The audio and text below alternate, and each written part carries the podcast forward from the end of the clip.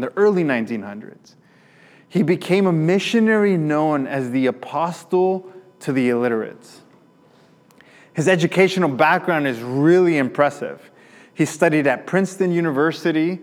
He got his, um, uh, his, his, he went to seminary at Union Theological Seminary, and at Columbia University is where he received his PhD in sociology.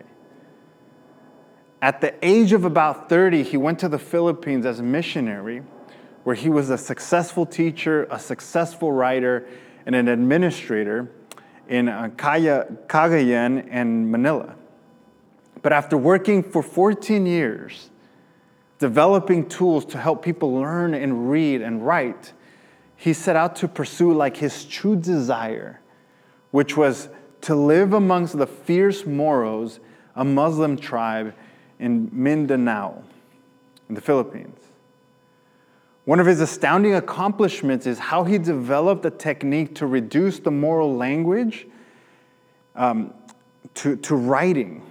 And all he did was use symbols that were closely correlated to their spoken words. But what's really amazing about this technique is that it helped the Moro people learn how to read and write within a couple of hours, but it also enabled them to be able to teach it, whether it was to their children and their friends. So it was really simple, and it, and it equipped them for them to be able to, um, to practice and show others what they had just learned. Now, while he was trying to figure out how to connect with the people there, he began to journal about his, his experiences, his challenges. And when he passed away, they were all compiled and they were made into a book that's called Letters of a Modern Mystic, where he goes into further detail about his experiences with God during his time there in the Philippines. Now, many would argue that his greatest contribution came um, to be known as the game within minutes. It is a game to intentionally think about Jesus every minute of every day. Now, in the middle of his loneliness and the challenges that he was facing while trying to connect with the Moro tribe, he turned to God and began to practice the presence of God. Obviously, Frank lived in a tribe of people that were very different from him. Physically, there were slight differences. But the true barriers were both in their spiritual differences, because they were Muslim, and in the lack of, the lack of common means of communication. He faced huge challenges there. And his prior successes and his accolades were unimportant and useless to the people of the Moro tribe. They didn't matter, they weren't impressed. And in his very first recorded entry in his journal on January 3rd of 1930, he writes, to be able to look back and say that this, this has been the finest year of my life. Like, this is glorious, this is great. But to be able to look ahead and say the present year can and shall be better. This is more glorious, like, this is better. Because if we said such things about our achievements, we should be a consummate egotist. But if we are speaking of God's kindness and we truly uh, and we speak truly, we are but grateful. And this is what I do to witness. I have done nothing but open the windows, and God has done the rest. The first entry is full of honesty and humility in the middle of his deepest heart, heartache. He's defeated.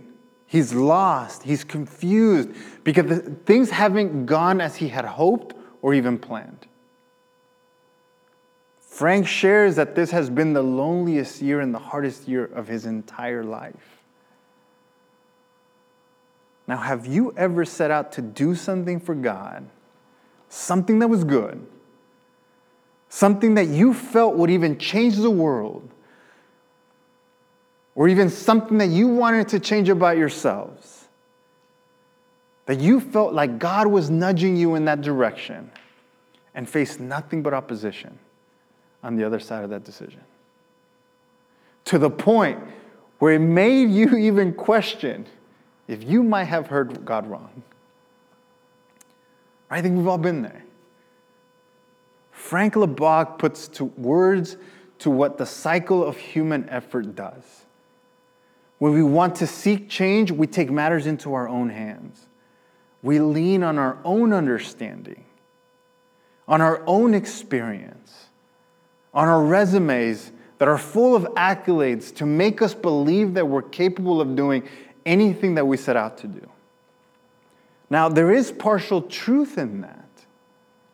But at the end, when we do what we set out to do on our own will and our own strength, it is our ego that grows from what we accomplish. But the truth is is that real change, even the deepest longings of our human of our hearts can only take place by the power of God.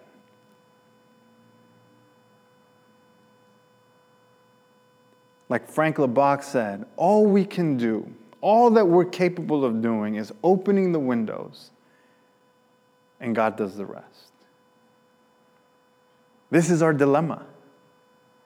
How do we allow the Spirit of God to work in our lives and bring about transformation, the healing, the change that we so desperately seek from our deepest desires to be fulfilled? How do we do that? See, the Israelites, in their waiting, took matters into their own hands. They felt like their change, their salvation, was a matter of works. They believed that the answer to getting their lives back and being restored was a matter of simply keeping the laws, the commandments that God has spoken to them through Moses. It was their belief that they understood, even through their own history, how incomplete human effort can be. Because they always fell short. So, in those efforts, the, the religious leaders took it upon themselves to make sure that all of God's people would maintain and keep up with the law. Within the first five books of, of, of the Bible, which consist and make up the Torah, the book of uh, Genesis, Exodus, Leviticus, Numbers, and Deuteronomy, there are a little bit over 600 commandments. Now, these commandments served as guidelines to show God's people how they were to live. But because of their circumstances, their situations, their continued oppression, their poverty, their suffering, and even God's absence led them to use these guidelines as laws that were meant to be kept with strictness that, coupled with God's silence, made these guidelines seem more like punishment, which caused them to forget about God's love for them. God's silence, their suffering, led them to take matters into their own hands, to tighten their grip on their own fate, which led them to create an oral law called the Mishnah, which consisted of 1,500 extra rules and regulations for God's people to keep. It's a lot. In total, the Jewish people, the Israelites, fought hard to keep over 2,100 commandments, rules, and regulations because they felt if they kept them, everyone together as a people group, God would save them.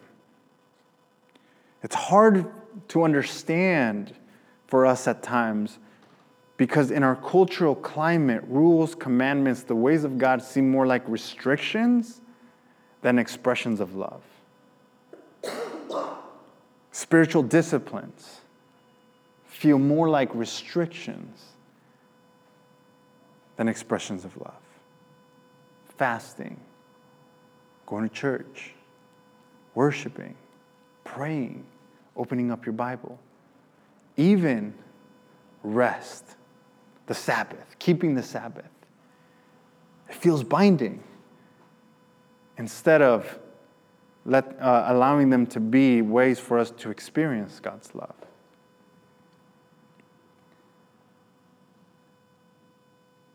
These 613 um, commandments found in the Torah are a loving expression from the kindness of God and in a human attempt to bring change, quickly turned into an additional 1,500 rules that took away any feeling or expression of love. If we're not careful and aware, we can slip into making some of, some of the same mistakes, looking at what we do for God as a means for change, looking at what we do for Him as a means to, to attain right standing with Him. We can easily fill our time with spiritual practices and never truly allow the Spirit of God to dwell and to do its work in us. Have you ever wondered why there's some people, and I, and I don't mean this in a, in a judgmental way, can be in church their entire lives and, and not produce, not be joyful, but if anything, they're the opposite. They're resentful, they're bitter, they're angry. It's because somewhere down the line they equated going to church, keeping a perfect attendance, as receiving favor and grace from God, but never allowed God to penetrate their hearts. This is the trap that we can fall into. We will live in a shallow relationship with Jesus and always feel like he's at an arm's length. We will cry out for intimacy. We'll seek it. We'll do everything within our power to try to draw close to Him, yet feel like the closeness that we so desperately desire is reserved for the chosen few. And to make matters worse, we will settle for this level of relationship with Jesus. Knowing all there is to know about Him, His ways, we'll become really good at that. We'll even uh, quote scripture, but never, we won't, but the challenge is that we'll never truly believe any of what we, what we know because we lack a personal experience with Him. So let's look at Matthew chapter 1, verses 21 to 23. She will give birth to a son, and you are to name him Jesus because he will save his people from their sins. Now, all this took place to fulfill what was spoken by the Lord through the prophet. See, the virgin will become pregnant and give birth to a son, and they will call him Emmanuel, which is translated to God with us. Matthew's words about the account of the birth of Jesus continue to cut deeper and deeper into the minds of his audience. The further we go into the birth of Jesus, his aim is now for something else to take place. For the words to be a vehicle for the Holy Spirit to create a stir in the hearts of those who are listening. Have you ever experienced a moment? I know it happens here all the time, where you listen to a church service message, or maybe a song, or maybe you're even reading a book, and something gets stirred deep within your heart. That you're like, man, I think they're, he must have read my diary. Because they're like speaking right to me. Now, what's taken place there? See, that is the power of the Holy Spirit. Oftentimes, you know, we have remarks like, whoa, that person is anointed, that person is gifted. That person is speaking right to me. They must have God's favor in their lives. Now, they're all partially true statements, but we can't make the mistake of mystifying these people and forget that it is the Spirit of God working through them to speak to us. Because what's really interesting about all this is that if you were to repeat what you felt spoke to you, those words that you would say back would not be the words that came out of the mouth of the person speaking. They would be your version of them, but a version of how the Holy Spirit spoke and ministered to you. That's what Matthew is trying to do here. Allow the Spirit of God to work in the hearts of people. This is what an anointing is. An anointing is the filling of the Spirit of God in the person communicating, and that the stir that we feel is the Holy Spirit, the same Spirit touching the heart of that individual that's receiving it. The Spirit of God ministered to you through them. That's the stirring that we're talking about. That's what an anointing is.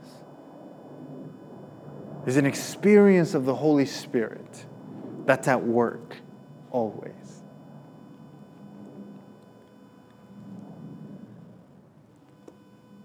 And to speak a little bit more when, on the receiving end, that stir in our hearts, that's often called a conviction. A conviction is when we become aware of an area of our lives that we may not have been aware of before, or a decision that needs to be made, or an area that needs to be addressed. Or maybe it's a character issue. I mean, the list goes on. Maybe it's a person we need to forgive. Conviction is awareness. And the journey of our souls, in the journey of our souls, awareness is key. Awareness is key not because it gives us the answer of why we haven't had a breakthrough in our lives. And what and and and to try to figure out and resolve and fix our issues. That's not the point and purpose of awareness. That's what we jump to. But rather, it's the awareness of the areas, the parts of our souls that are broken, the areas where we're hurting, but most importantly, the parts of our souls where the Lord wants, to, wants us to invite Him to so that we can receive his healing touch. Change from human effort will always leave something lingering behind. When we do the fixing, when we do the healing, it will always leave something lingering behind. The fulfillment of the longing of our hearts without God can never be attained. It is only through God with His Spirit that change, healing, fulfillment can take place. This is the beauty of the promise of God with us, which is what makes this life as followers of Jesus unique and beautiful. It doesn't make it perfect, it does not make it easy. Matthew is trying to cut through the people, uh, allow the Spirit to cut through the people, through the distractions, to their built up expectations and understandings and perceptions of what the Messiah would look like, how God would restore them and save them. To open up their eyes to the availability and the accessibility, but most importantly, the power of God's presence, not just in their lives, but in our lives as well. God is no longer distant or silent. He is here and available to us, all through His Son Jesus Christ and the power of the Holy Spirit. That is the Trinity. Let's take a closer look at how all of this is possible in these three verses, because a lot's happening. But I really would like to draw our attention to the two names that are being used in this passage. The angel of the Lord, when speaking to Joseph, lets him know that a baby will be named Yeshua. In Hebrew, names often proclaimed something about God. Matthew uses the name Yeshua, which means Yahweh helps. Yahweh is another, it's, it's the Hebrew name for God. Or, may Yahweh help. Other translations, depending on which Bible you're reading, define it as Yahweh helps, may Yahweh help, or even Yahweh saves, or may Yahweh save. And some scholars have made the suggestion that it can be like a prayer, like Lord help, like a call for help, that's often used as a cry of anguish. It is believed that this Lord help Yahweh help was the cry of Jewish mothers in their first moment of childbirth. And because of this, the name Jesus or Yeshua was commonly given to many children. The name of the Messiah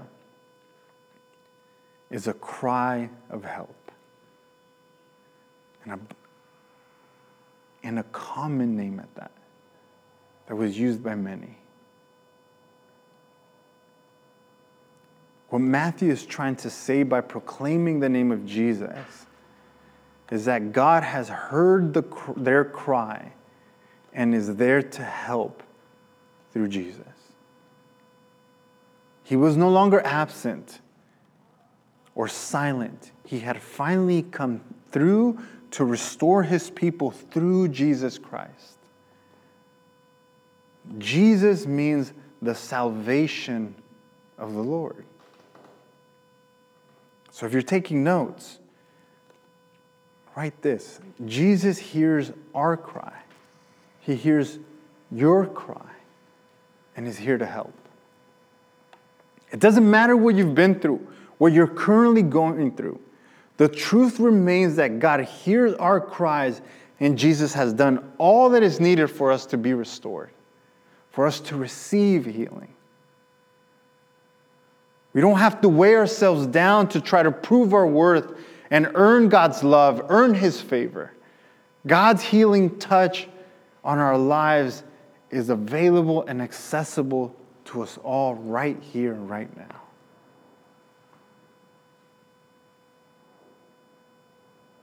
Following Jesus is more than just coming to church or reading our Bibles.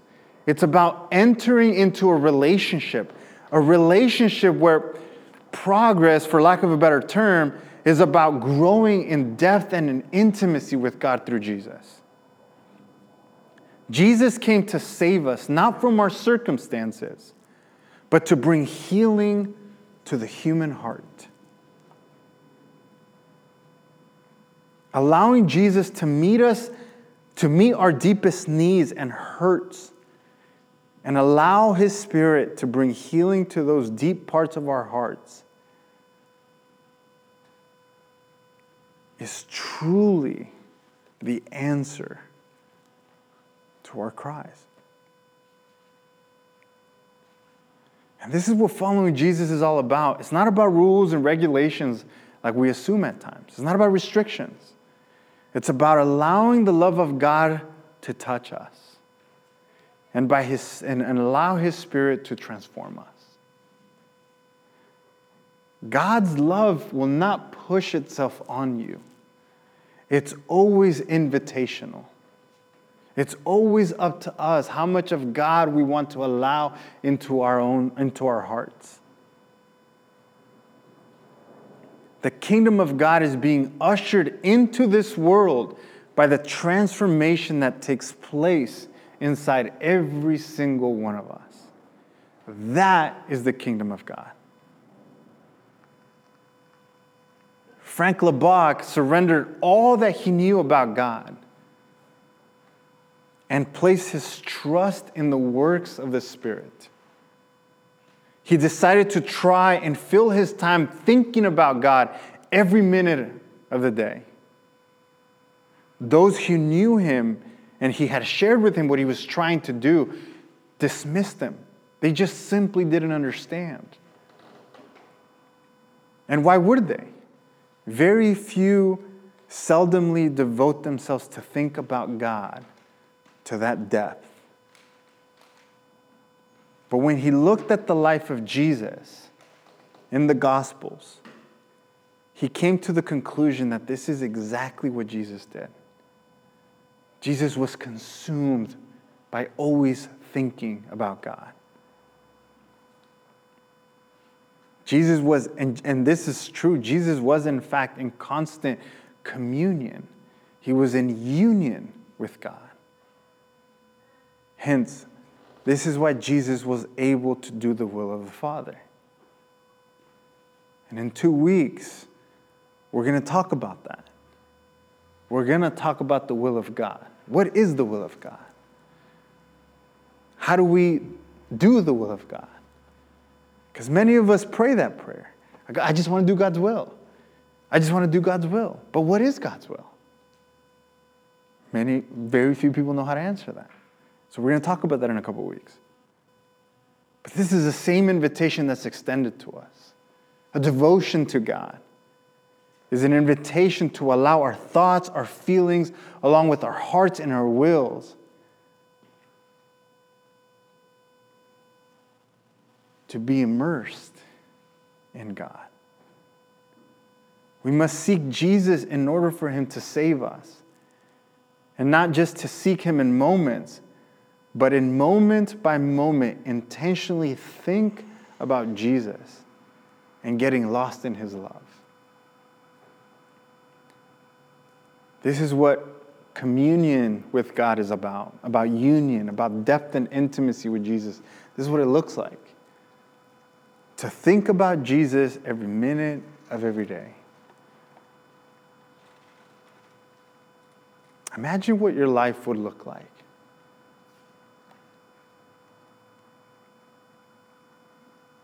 If it was only for one hour that you thought about God with that intentionality. Now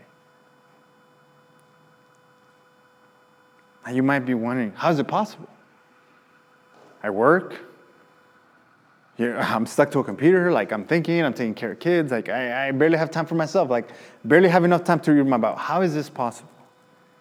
The answer to this question is found in prayer. This is what prayer is. Jesus' life was a life of prayer. This is how he was always connected to the Father. Prayer moves us from being aware of God's presence to living in the presence of God.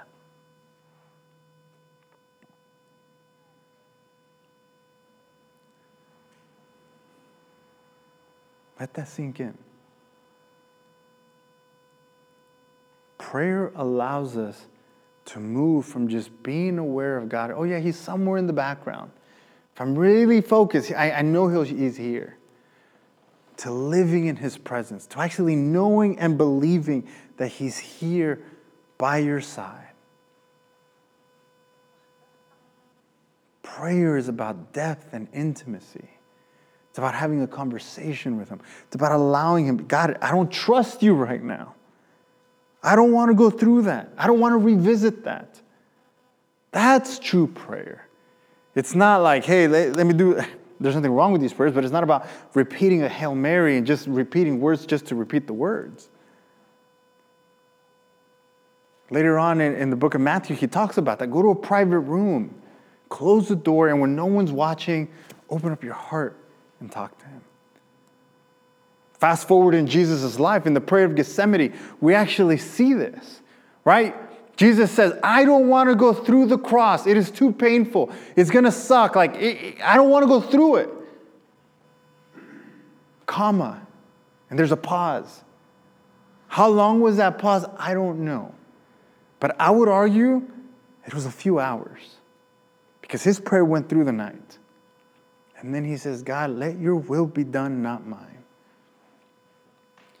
Most of us, when we pray, we just we, we, we, it's like we, we don't even look at that first part and we skip to right god let your will be done. I do that. What happens is, is we just we, we, we miss an opportunity to experience god in a personal way by not addressing why I'm having a hard time, why I don't trust you, why I feel this attachment to this thing, and why it has a grip on me, why I'm having a hard time forgiving this person and doing his will. Jesus did it. Jesus did it. He shows us the way.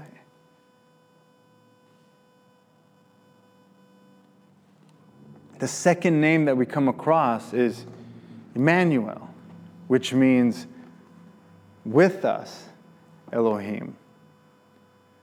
With us, God, or God with us for his audience, this would have rattled them. It would have left them speechless. God not only was sent, uh, has sent Jesus to answer their cry, but God has now made himself alive and present. His Jewish audience were very, very knowledgeable of the Torah. As kids, they would have had to memorize all five books, believe it or not, whether they were religious leaders or not. They all went through like um, seminary, if you will, but the, the, the, the career, if you will, uh, of any Jewish boy was to be a rabbi. So for the first years, they would memorize every single book. So they all knew that. So when uh, Matthew says that Emmanuel is here, God is with us, this would have made them right away recall what we find in the book of Genesis in chapter 3. Actually, chapter, yeah, chapter 3. When it says, Then the man and his wife heard the sound of the Lord walking in the garden at the time of the evening breeze. And they hid from the Lord God among the trees of the garden. They heard the sound of the Lord walking in the time of the evening breeze. The Garden of Eden was a beautiful place because it was God's creation with all of its splendor, with all of God's glory and wonder. But what made the Garden of Eden divine was not the creation but the fact that the presence of God was among all of his creation. God's presence walked in the garden. So much so that his presence was not just felt, was not just heard, it was actually felt by Adam and Eve. They knew what the Lord sounded like. He was present, He was within reach, He was close, but above all, He was personal. A life that is devoted to Jesus is a life that is constantly dwelling and living in the presence of God. It's a life that is consumed with a communing, being united with God, because His presence is the only thing that can bring healing and wholeness to our lives. Nothing else. I was having this conversation with a friend that I, I think as a church, like not, not just us, but like church as a whole, we really do a disservice to people when we talk about healing. We always talk about healing as like a one and done event. We check it off the box. Yes, that's an element of it, that's a miracle. But, uh, but healing is more of an adjective than a verb. Healing is more of a description than an action because healing is something that's continual. Matthew, would you mind putting up the title slide? Yeah. Please. The reason why this is a downward spiral, if you were thinking about what that is, is because that is the journey of our souls. It's a downward spiral to the depths of our hearts, to the cores of our beings, where we won't just see one thing one time. We're constantly going to revisit certain elements, certain things of our lives. But the deeper, the, the, the deeper we go with Jesus in intimacy, we're not left the same. So we will experience things differently. We will react to things differently because our level of, uh, our depth and intimacy with God is also different. But if we don't let go, if we don't trust, we will always be left here at the beginning. Always feeling like we're hitting a ceiling. Always feeling like God and Jesus is at an arm's distance. And different things trigger us. Relationships trigger us. If you have children, you know that they trigger you. You begin to see yourself like, I said I was not going to do that, that I saw my mom do or my dad do, but I'm literally doing the exact same thing I said I wasn't going to do. But we're not the same. Healing is a description of what the power of God is doing in our lives. Because the truth is, the reality is, is that in my brokenness, me as Lalo, as a, as a pastor, as whatever you want to see me, under the right circumstances, my brokenness will lead me to fall. And without Jesus, I will fall. I will fall back to my generational sin. I'm just that weak. I'm that broken. But if I see healing as something that's continual and is always going, it makes Jesus add more dimensions and more color to my life, which is why I need him every single day. Frank Laubach's game of minutes is the practice of doing life with God. It's no longer about doing things for Him, but it's about doing things with Him. It's about being intentional in doing all that we do with God.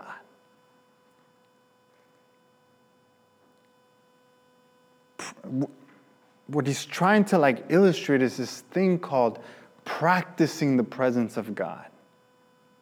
It's a continual thing. It's a collective reorganization of our entire being towards God. The compartments that we might live our lives by, we, we tend to live our lives in compartments. And it's about bringing all those together, integrating them to becoming one cohesive life that it's centered around Jesus. This world, this life teaches us we got to compartmentalize. You have your church life, you have your family life, you have your work life, you have your, your friend life, your sports life, whatever.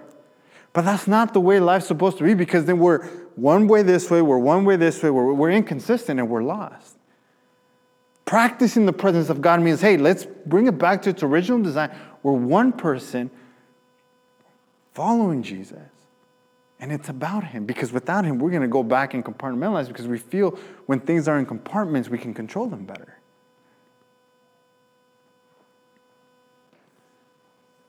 There is no greater fulfillment than to live a life in union with God. For us to move from being aware of God's presence to living in His presence. This is what kingdom living is all about. This is what the abundant life is all about that Jesus talks about. Our depth and intimacy with Jesus become, it becomes our, our number one priority. So when we bring spiritual disciplines like reading our Bible, going to church, uh, practicing generosity, whatever it is, it just allows us to continue to receive more of God's Spirit in our lives. That's all those things. They're a means to an end. They're a means to help draw us closer to the Father, to experience the Father the love of the Father, to receive more of His Spirit in us. And naturally, we slowly become the people that God intended us to be all along. It just happens. We no longer need to define ourselves by what we do or even need to identify us as anything. Like we no longer have to walk around and say, I'm a Christian, I'm a believer, I'm this or that people begin to experience the living God through us. It's radical how that happens. In one of his journal entries, Frank Laubach talks about his personal transformation, how he was able to smooth, how he was able to finally bridge those gaps and those challenges and win the hearts of the Moro tribe. He says, I must confront these Moros with a divine love which will speak Christ to them, though I never use his name. They must see God in me, and I must see God in them. Not to change the name of their religion, but to take their hand and say, Come, Let us look for God. What a beautiful story of transformation. A transformation that is also available to us. God's presence in our lives can do miracles. It can do the impossible. It can bring healing. It can bring reconciliation. But only God can do that. It can and it will resurrect the dead to life. And it will do it and it can do it in every single one of our lives if we're willing and able to.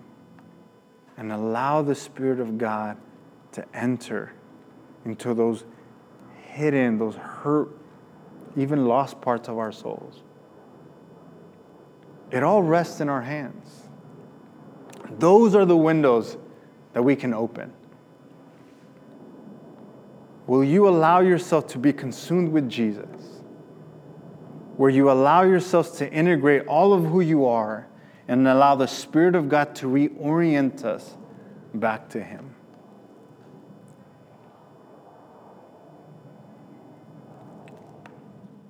So, what is Jesus inviting you to today?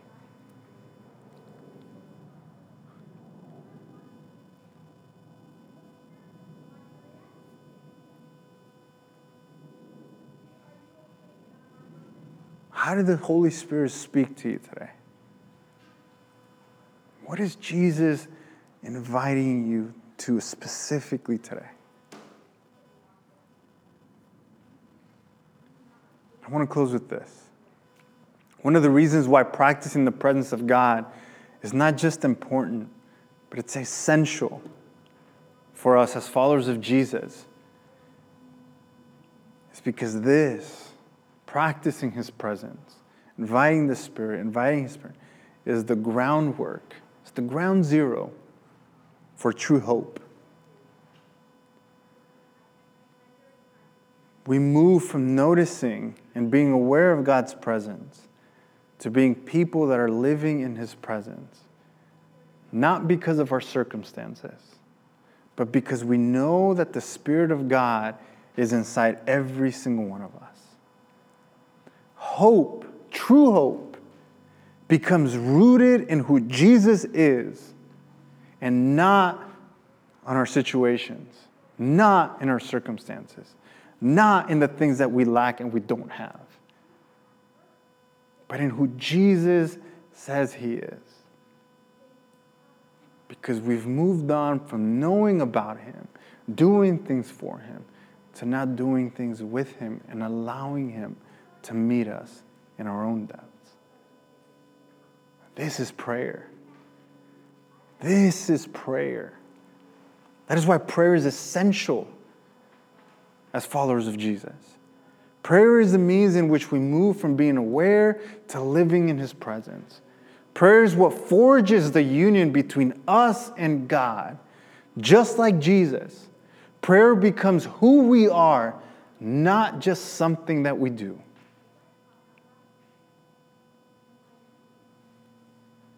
Like Frank Laubach, we can begin to engage in the game of minutes, where we allow ourselves to think about Jesus every minute of every day.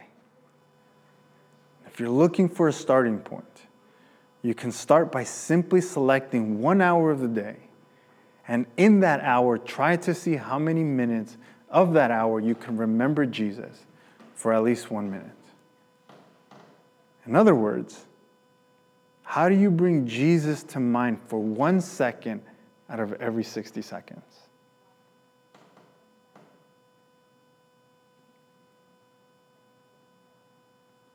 I think I have enough. I, um, I, have, I have a gift for you guys. Because it's not easy. I know it's not easy. Lot of people think that as pastors, we're like monks. And the minute we leave here, we'll go on to like a cave and just think about Jesus and just pray about Jesus and just look at our Bibles, and that's all we do. That's not true. As many of you guys know, like I, have actually, in this season of our lives, I have moved on to care for my daughter full time, to care for my family full time.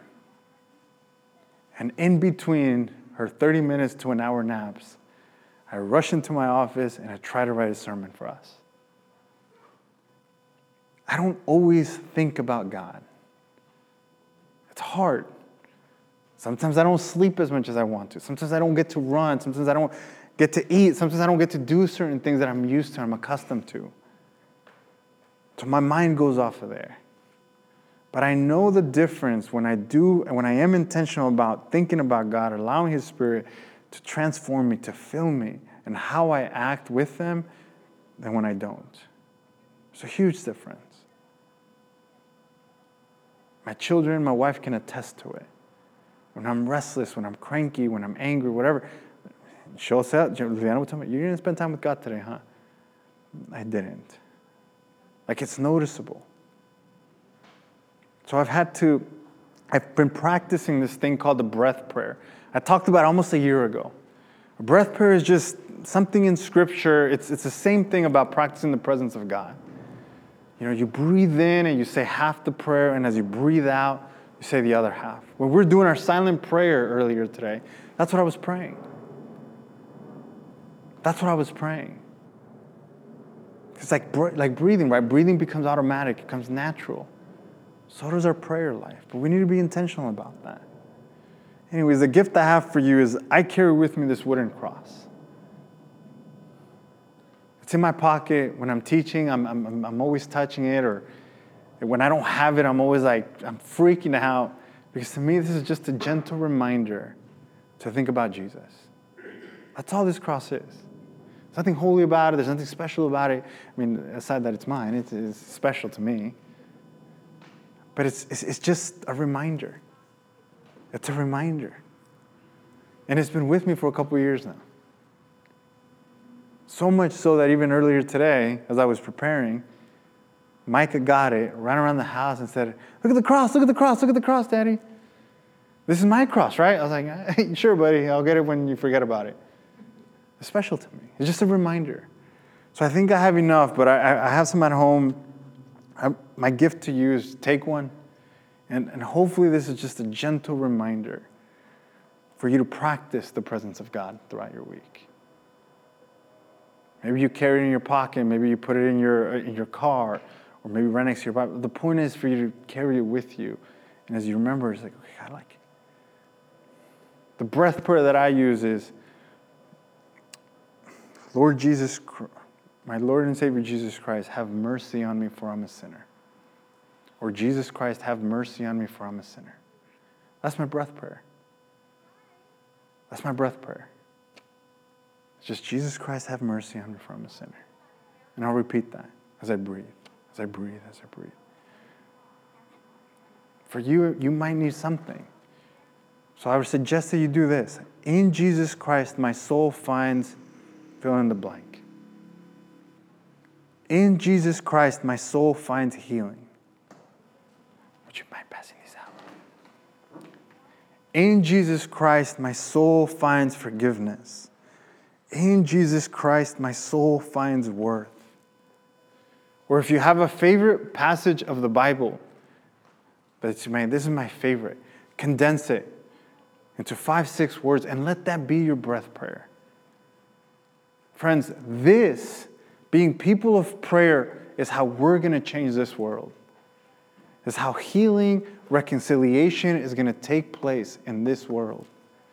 It's not going to be by our strength, it's going to be by the power of God. Because at the end of the day, God gets the glory for the life change that takes place, that will take place in this world, in this city. As you can tell, I'm a little passionate about this. Guys, I love you guys. I really do. I really do. I believe in what the Spirit of God is doing in and through this community.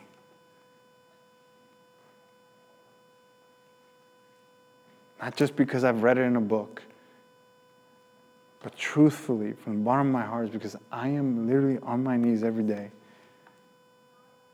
allowing the Spirit of God to work through me because I know I need Him every single day. Would you pray with me?